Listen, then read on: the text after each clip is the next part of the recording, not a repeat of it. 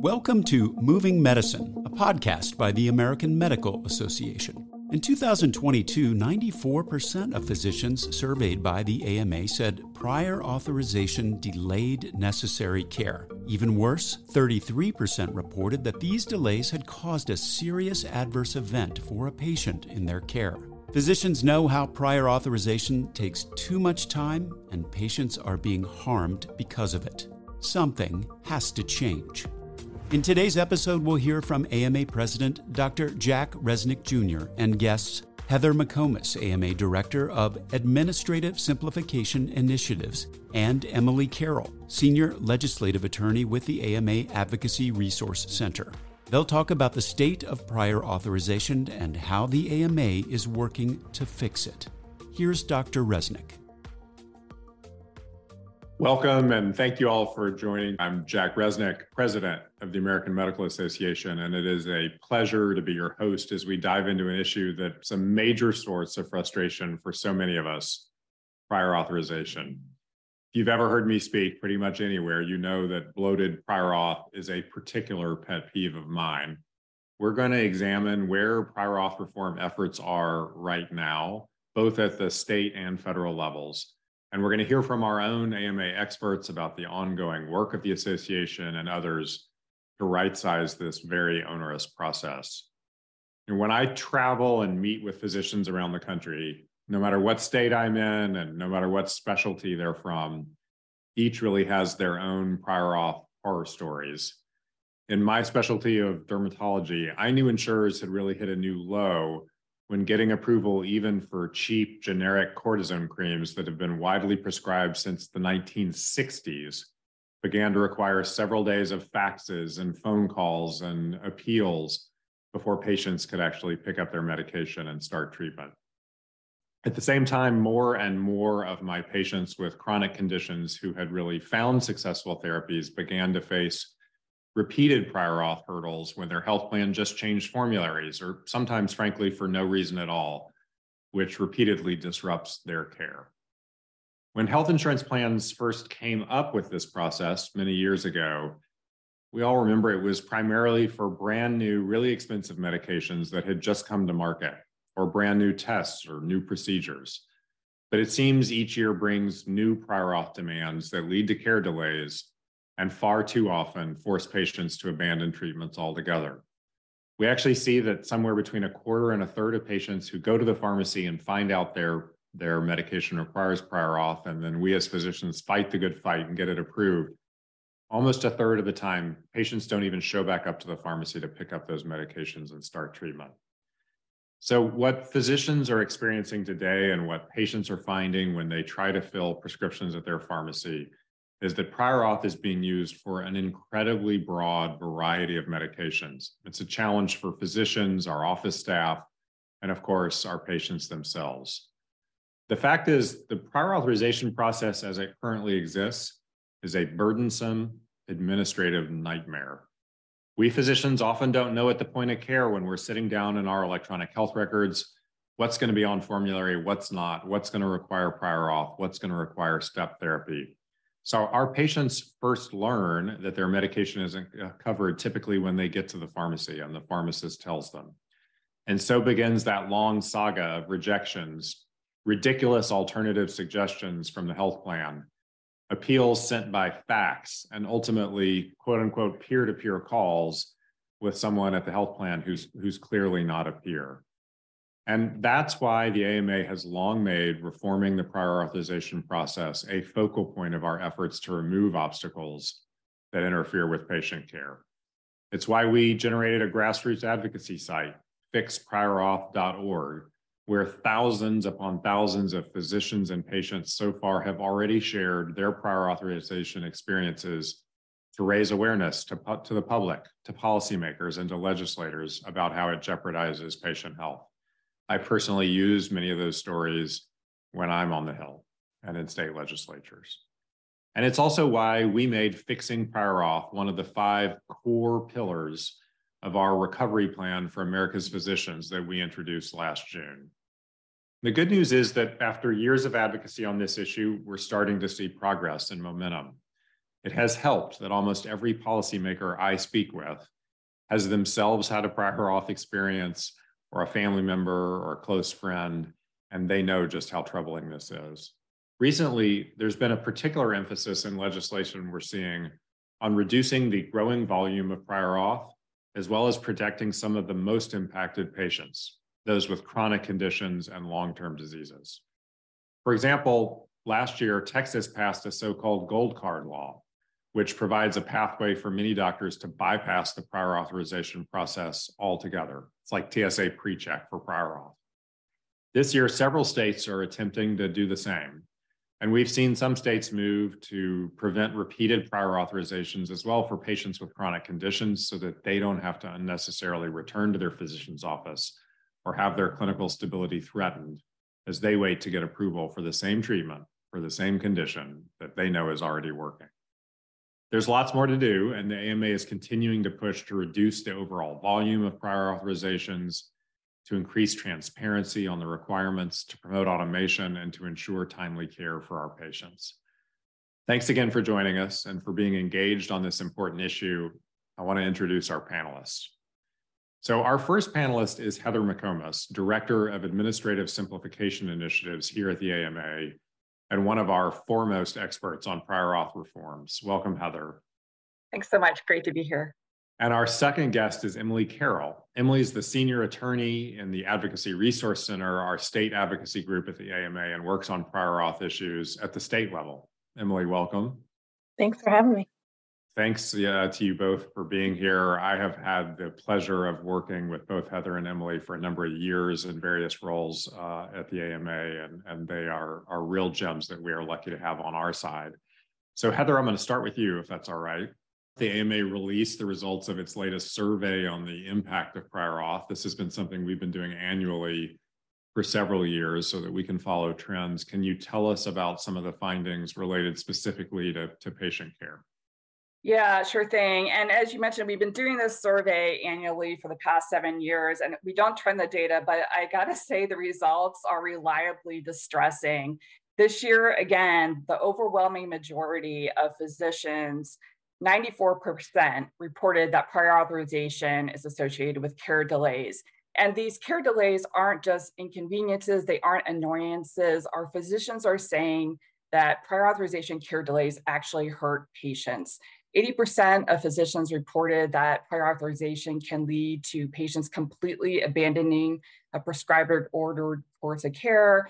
89% um, of physicians indicated that prior authorization leads to negative clinical outcomes. And I think most alarming, one third of physicians reported that prior authorization has led to a serious adverse event for a patient in their care. And a serious adverse event is something like hospitalization, permanent impairment, or even death. So these are really alarming statistics. And I think the numbers are very helpful to us in our advocacy on this issue. But I also think, Dr. Resneck, as you were saying, that the numbers in combination with the patient stories are what really make an impact on this issue. So I was wondering if you could maybe put a, a human face behind some of these statistics. Can you give us a couple examples of how prior authorization has hurt your patient's care?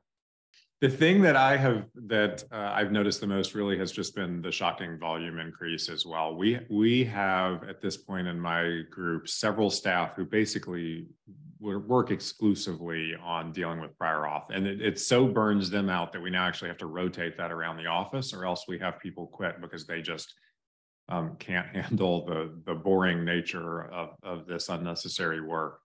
And um, my daily experience with this is that most of the ones that we're filling out, they're not for big, expensive new drugs. It's mostly actually for generics, for just things that I that I prescribe on a daily basis. Oftentimes, things where there's not even a less expect, expensive alternative. I don't know what the heck the health plan actually expects me to do instead. And sometimes it's even just Kafka-esque. I had a a patient. I told this story in a in a hearing a few months ago who had severe head to toe eczema, hadn't slept for months and months. This was an adult, um, out of work, um, really not very present with their family. And I ended up putting them on one of the new targeted biologics. And I don't use these for every patient willy nilly, they are expensive. But for this patient, I got it approved. It was life changing. They were back at work. They were a productive citizen. Their life was transformed, really. And they'd been on the drug for about six months. And then the health plan decided to re prior auth one of their refills. So they just show up for a refill and get rejected at the pharmacy. So I dutifully printed out the prior auth form for that health plan, you know, hand wrote extensive notes on how much this had changed their life and how well it was working, and faxed it, which is also a ridiculous part of this process. And it came back rejected. And I was kind of horrified and was trying to figure out the reason for the patient. And the reason it was rejected was that the patient no longer met the severity criteria. Not enough of their body was covered. They weren't not they weren't missing enough sleep. They weren't itching enough. It's like, wait a minute, that's that means the drug is working.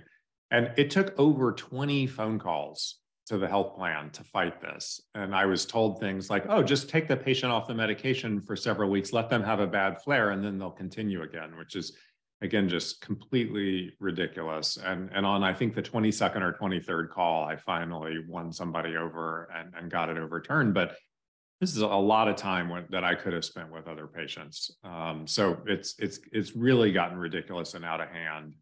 Uh, and, and, this is, I think, what in every specialty my colleagues on the ground are facing, whether it's procedures or, or drugs.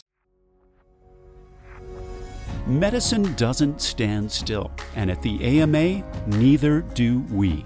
AMA members are physicians like you who are shaping the future of medicine. Become a member today and join the movement. Visit ama-assn.org slash moving medicine.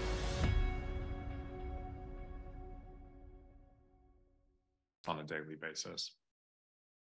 Heather, I want to come back to you. You know, we often hear health plan from health plans that they're using PAs to save on premiums and reduce unnecessary care uh, you know, they they sort of frame it as a bargain. Um, what are some of the overall big picture costs of prior auth in terms of practice burdens, in terms of impact on over overall medical and societal cost? Yeah, sure thing. So obviously we have the the patient harms that you so eloquently talked about. It was a horrifying patient story. But you know, putting that aside for a minute, just the overall societal costs of this process are, are just ridiculous. Um, in our, our survey, practices reported completing 45 prior authorizations per physician per week, and that prior authorization workload for a single physician consumed almost two business days of physician and staff time. That is an enormous amount of administrative waste in our healthcare system. And Dr. Resneck, as you're talking about, um, because of this, a lot of practices in our survey, 35% reported having staff who just do prior authorization. I, I, guess you know we can certainly all feel in our hearts for those folks who do this all day, every day. It's uh, really frustrating and um, you know a horrible job that requires an unending amount of patience. But um, you know certainly this is um, consuming a lot of practice resources, but it also is in harming other areas of our economy. We included some questions in our survey asking about physician's perspective of this process on patients' um, ability to work. And of physicians who have patients in the workforce, over half, 58%, indicated that prior authorization has impacted patient job performance, whether it's the fact that the patient had to miss work because they had to schedule an extra visit um, to the physician because they had an unmet prior authorization need, or they were too ill to come to work because they couldn't get the care they needed, or maybe they came to work, but they weren't productive because they didn't feel well, or they were on the phone with their health insurer. So I think it's really important to, to think about this aspect of the issue. I know in our advocacy, we are definitely trying to ramp up our messaging to the employer audience. We know that health plans um, present prior authorization to their employer clients as a way to save money. But I think with these stats, it's clear that that really pulls, puts that into question. At the end of the day, if your employees are not well enough to come into work and do their job, it's really a, a big question mark if this process is actually saving employers money at the end of the day. And then we added a, a question in this year's survey asking physicians' perception of the impact of prior authorization on overall healthcare resource utilization. And the overwhelming number of overwhelming majority of physicians, 86%, indicated that prior authorization can actually increase the overall use of healthcare resources, which is again the polar opposite of what this process is supposed to be doing, right? Health plans say they're doing it to save money. Physicians are saying in their experience, prior authorization is actually increasing overall healthcare costs because patients are being forced to try an ineffective treatment first through things such as step therapy. Um, they're having to come in for extra visits, or they're ending up in the emergency room and urgent care centers because they weren't able to get the care they needed in a timely fashion. So this really raises, I think, some overall existential questions about what we're doing with this process because we know it's hurting patients and it really is increasing costs all over our economy. Thanks, Heather. You know, one of the questions I saw pop up is whether there's data other than our surveys of physicians that validate uh, our findings. And I just want to say uh, the answer is a resounding yes. So, like, one of the things that really helped us, um, I think, to accelerate the work at CMS was that GAO did a study looking at Medicare Advantage plans um, and not just the volume of prior auth, but they actually talk about the very high percentage of inappropriate prior auth denials uh, that ultimately were overturned. And we've seen this repeated over and over again in the data. The health plans are very tight about limiting transparency of what they're doing on prior auth. Um, but there have been some very clever studies done, including look at looking at in an area before and after, for example, uh, when a Medicaid plan adds prior auth requirements for mental health drugs and showing that not only is it a pain for everybody, but that hospitalizations and actual patient outcomes uh, uh, change and get worse. So there are a fair number of, of data points out there that um, that validate some of the data that we're seeing in our surveys. Emily, I want to turn to you. Uh, can you tell us a little bit about what AMA is doing in partnership with state medical associations and specialty societies at the state level? Absolutely. Thanks, Dr. Resneck. Um, so state activity on prior authorization reform um, grows, I think, every year. And every time I talk to a state medical association, prior authorization is at the top of their advocacy agenda.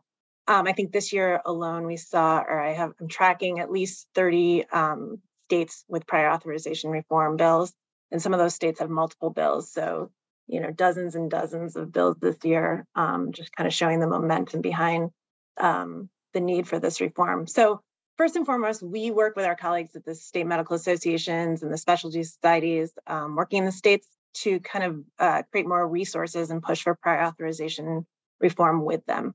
Uh, our council on legislation creates uh, has created a model prior authorization reform bill that um, kind of serves as a basis for a lot of the state activity going on and certainly a lot of our advocacy um, for what we'd like to see in state legislation. We also create a number of issue briefs, draft testimony, data like the, the survey Heather's team does every year, which is so valuable to um, pushing for these reforms. And then information on what's happening in other states because good ideas should probably spread. Um, we frequently engage kind of publicly in the states as well, um, if that's helpful to the medical associations through letters, um, testifying on this issue, joint statements, really just any way we can kind of support the physician advocates in the states on the ground. Um, we also really work to highlight this issue among national policymaking organizations like um, the National Governors, Governors Association, the National Association of Insurance Commissioners, the National Council of Insurance Legislators, those sorts of groups. I think the more we kind of engage those groups on prior authorization, the more prior authorization conversations that are happening at those meetings and among those organizations, and the more we can kind of work prior authorization priorities into their model bills and model resources, I think the, that's more momentum on this issue that those individual policymakers can then take back to their states. And finally, I'll, I'll say, if any state I think that has passed prior authorization reform legislation will say will agree with um, multi-stakeholder coalitions are key. Uh, states have done amazing jobs in assembling these prior authorization coalitions of patients and hospitals, pharmacists, and we work really closely with some of those same groups at the national level, building coalitions, um, determining what are our shared priorities, activating networks when needed, et cetera. What are states, uh, just in terms of trends you're seeing? Can you say a bit more about what states yeah. are focusing on? And you you talked a little bit about this, Dr. Resneck. I think um, we're seeing kind of a change in the landscape of prior authorization reform conversations in the states for many years, it was about um, kind of streamlining and automating this process and making it easy to do, which is still certainly um, a priority and should certainly still make, um, you know, should certainly still be sort of part of reform efforts. But I think we've seen a shift recently, as you stated, that kind of focusing on volume reduction and, and really reducing those patient harms so you brought up gold carding, which um, gained sort of national fame uh, when Texas passed a gold carding bill a couple years ago. Uh, and this idea is that um, I, I, love your your analogy of a TSA pre-check. Um, essentially, if you have high approval rate with a plan for a service, um, you kind of get a pass and prior authorization. So um, really reducing the volume of prior authorization for physician practices that regularly get services approved. So the Texas law was kind of designed to do that per service, per health insurer. And since that law passed, we've seen a number of other gold carding efforts in states. This year, I think we had, there are at least 12 gold carding bills right now pending. Um, Michigan and Louisiana have pa- both passed gold carding bills recently. Those are more kind of general gold carding directives to health plans. Um, and we also have gold carding requirements in West Virginia and Vermont, and hopefully a number of more states by the end of the year. Um, we've also seen an uptick in legislation uh, focusing on protections for patients with chronic conditions, as you also mentioned. Um, we've seen a lot of bills this year and last that would reduce that repeat prior authorization for patients with chronic conditions, which would, you know, have benefited the patient you mentioned, Dr. Resneck, who was stable on a on a drug, um, but had to go back for another prior authorization and uh, ultimately got that that denied initially. Um, so really making sure that there's not that uh, disruption in patient care when patients are stable on treatment. We're also seeing a number of bills related to kind of providing pa- uh, patients a grace period as they transition from one plan to no- another. So kind of preventing a, dis- a disruption in care that could happen when a new plan requires a prior authorization before a patient is allowed to access a drug or service on their new plan. Um, maybe 60 days, 90 days are kind of the trends we're seeing. Um, I think that's going to be really important as we anticipate a number of patients in the coming months transitioning off of Medicaid and into, into commercial plans and sort of protecting their access to care there. Um, and then finally, I'll say we're, we're seeing um, a growing interest in prior, authoriz- prior authorization data reporting. So data on denials, approvals, appeal rates, um, time to decision making, et cetera. Um, a couple of states have enacted legislation over the last couple of years, and I've seen a number of bills this year that would require that information to be reported to insurance commissioners, who then would have to report it to the legislature and the public. Um, a number of other states require that information to be reported on their plan's websites um, or in other venues. I think these are really important requirements as they kind of give us an insight into like the black box of prior authorization. And then they also can allow us in the future to make sort of more targeted reform efforts as we kind of know where the pain points really are. Um, so all these provisions and more are part of our uh, prior authorization model bill and our principles and our policies. So we're excited to see them gaining traction in the state legislatures. And I should say that um, we continue to see significant pushback on all these reforms from health plans arguing that they'll increase costs and that prior authorization is important to managing care for patients. Dr. Resneck, I know you have done your fair share of talking to policymakers on this issue. Um, in your experience, how do you kind of refute those claims from insurers that prior authorization is needed to check physician prescribing or activity? And have you been able to use you took care of the nation. It's time for the nation to take care of you. The AMA stood by America's physicians and patients during the pandemic, and we're not stopping there. We're fixing prior authorization, leading the charge on Medicare payment reform, supporting telehealth, fighting scope creep, and reducing physician burnout. It's time to rebuild, and the AMA is ready. To learn more about the AMA Recovery Plan for America's Physicians, go to ama-assn.org slash time to rebuild. Um, your own personal experiences to kind of address those those false claims? It's an interesting question. Yeah, this is uh, one of the things that I have noticed is that the tactics of the health plans have become pretty darn predictable when we're arguing in Congress or state legislature about this. So inevitably, they will talk about how much money they have saved with this process. They don't sort of then immediately mention their billions of dollars in profits or the salaries of their CEOs, but they talk about saved money. Um, and then they quickly turn to usually an anecdote about you know some surgeon out there somewhere in the country who's been doing tons of unnecessary surgeries and that they have protected patients with prior auth from this unnecessary or low quality care. So um, I, I still share anecdotes of patients who've been harmed, but I think um, uh, to go beyond sort of their anecdote versus our anecdote, one of the things that has been useful is to come armed with data. And, that comes in a couple of different versions. So some of it is very aggregate data. So having our very helpful PA survey data and the trends over the years, but again, having a validation from outsiders like the GAO report in hand is very useful. So I uh, can't overstate the value of that.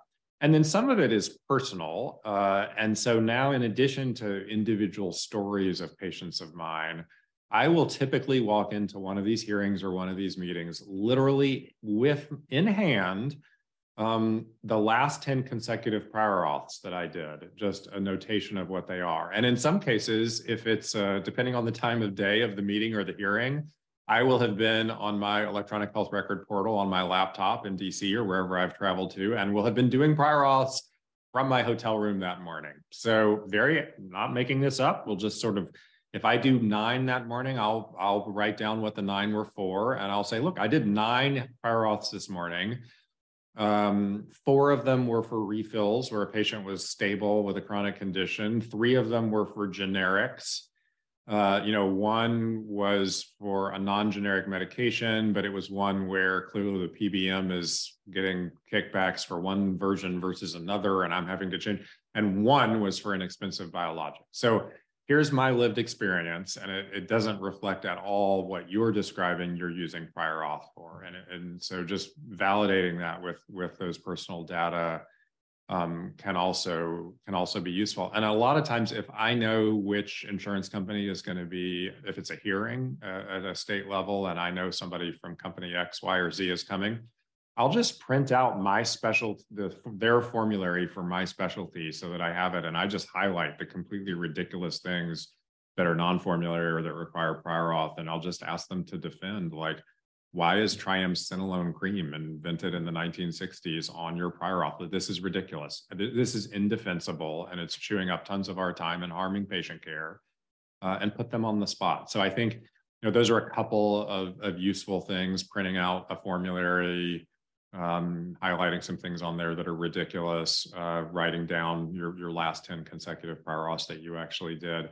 And you can and it's you know we're using medication examples. The exact same thing happens with procedures right? Where the examples of surgeries where you don't know when you start the surgery exactly what you're going to find. You try to prior auth three possible things. You only get one of them approved. You're you know in somebody's belly and you find something else for all of our specialties we have our examples of the just completely ridiculous things that we face that, that make no sense so um, i find that really useful um, thank you for being here. We got a lot of work yet to do.